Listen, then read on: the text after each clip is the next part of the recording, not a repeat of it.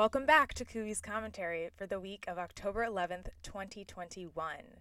The stock market over the last few months parallels Hasbro's Chutes and Ladders, an exciting up and down game for little children. On Monday, the market slid down with energy prices spiking, festering fears of a U S default, and Facebook leading a sell-off in the NASDAQ following a negative sixty-minute story on Sunday night. A deal in Washington to extend the federal government debt ceiling to December on Wednesday was a ladder that led to a powerful two-day rally, but an unlucky roll of the dice landed on another shoot in the form of a disappointing employment report on Friday. That report showed that September was the slowest month for job growth this year, with just one hundred ninety-four thousand jobs added compared to consensus estimates for half a million, signaling a slowing of the labor market recovery. The monthly employment report has been very volatile, with mixed messages about the health of the economy. On the positive side, the unemployment rate fell sharply to four point eight percent. Wages again rose strongly, August job growth was revised upward, and economists said the September figures would have looked stronger had it not been for statistical quirks in measuring public school hiring. On the other hand, the labor participation rate fell, particularly among women, a sign that the hiring challenges won't be quickly resolved. The surge in energy prices stoked inflation concerns and pushed long-term interest rates higher, with the benchmark ten-year yield rising to one point six one percent after adding fifteen basis points on the week. The dollar and gold both held steady, while the S and P five hundred gained zero point seven nine percent, the NASDAQ inched forward zero point zero nine percent, and the Russell two thousand slipped zero point three eight percent. It was a good weekend for Chicago sports teams. The Chicago Bears were surprise visitors in Las Vegas against the Raiders. The White Sox bats came alive to beat the Astros twelve to six in the A L D S action, and the Chicago Sky took a one zero lead in the W N B A Finals after dominating the Mercury in Phoenix. We encourage sports fans to watch the W N B A Finals. It is the highest quality women's basketball ever played. This week, the bond market will be closed in observance of Columbus Day on Monday, but the stock market will be open for trading. Earnings season kicks off with the high-profile financial sector companies reporting results for the third quarter. We continue to suggest overweighting financials as they seem well-positioned in a rising interest rate environment. The K B W Bank Index has already rallied thirty-nine percent this year as Treasury yields have risen. Consensus estimates call for another quarter of solid earnings growth of twenty-seven point six percent for the S and P five hundred, but the forward-looking comments will probably have the biggest impact on share prices.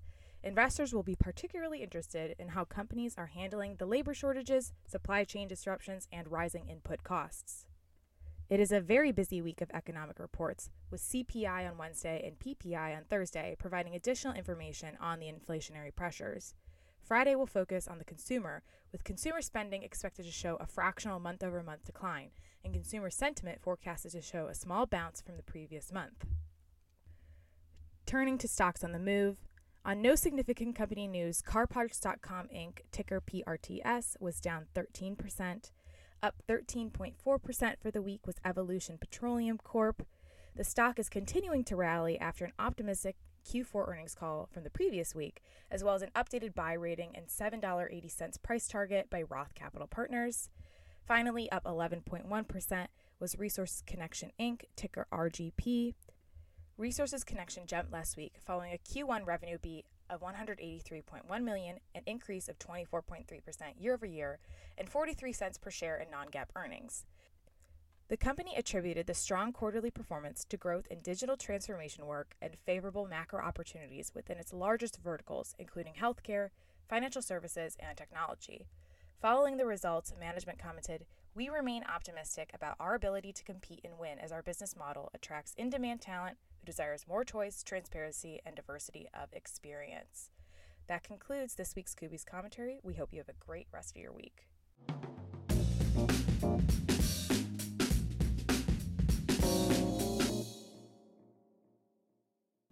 Securities are offered through Mid-Atlantic Capital Corporation, a registered broker-dealer, member FINRA S I P C. Advisory services offered through Northstar Investment Management Corporation, a registered investment advisor. Northstar Investment Management Corporation is not a subsidiary or control affiliate of Mid-Atlantic Capital Corporation. The information provided in this commentary is not an offer to sell or the solicitation of an offer to purchase any security, product, or brokerage service. The information is not intended to be used as the basis for investment decisions, nor should the information be construed as advice designed to meet the particular needs of any investor. This commentary is presented to illustrate examples of the securities that Northstar Investment Management Corporation and or its affiliates may have bought for client accounts and the diversity of markets in which Northstar Investments may invest and may not be representative of current or future investments. You should not assume that the future performance of any specific investment, investment strategy, or product made reference to directly or indirectly in this commentary will be profitable or will equal to any corresponding performance levels that might be indicated. Past performance is no guarantee of future results. Investments in securities involve risks, including the possible loss of the principal invested. Northstar and others associated with it, including employees, may have positions in and affect transactions in securities of companies mentioned or indirectly referenced in this commentary. Northstar may buy, sell, or hold these securities in proprietary or client accounts. Northstar will not be providing regular updates or advising you of any changes in the views expressed herein.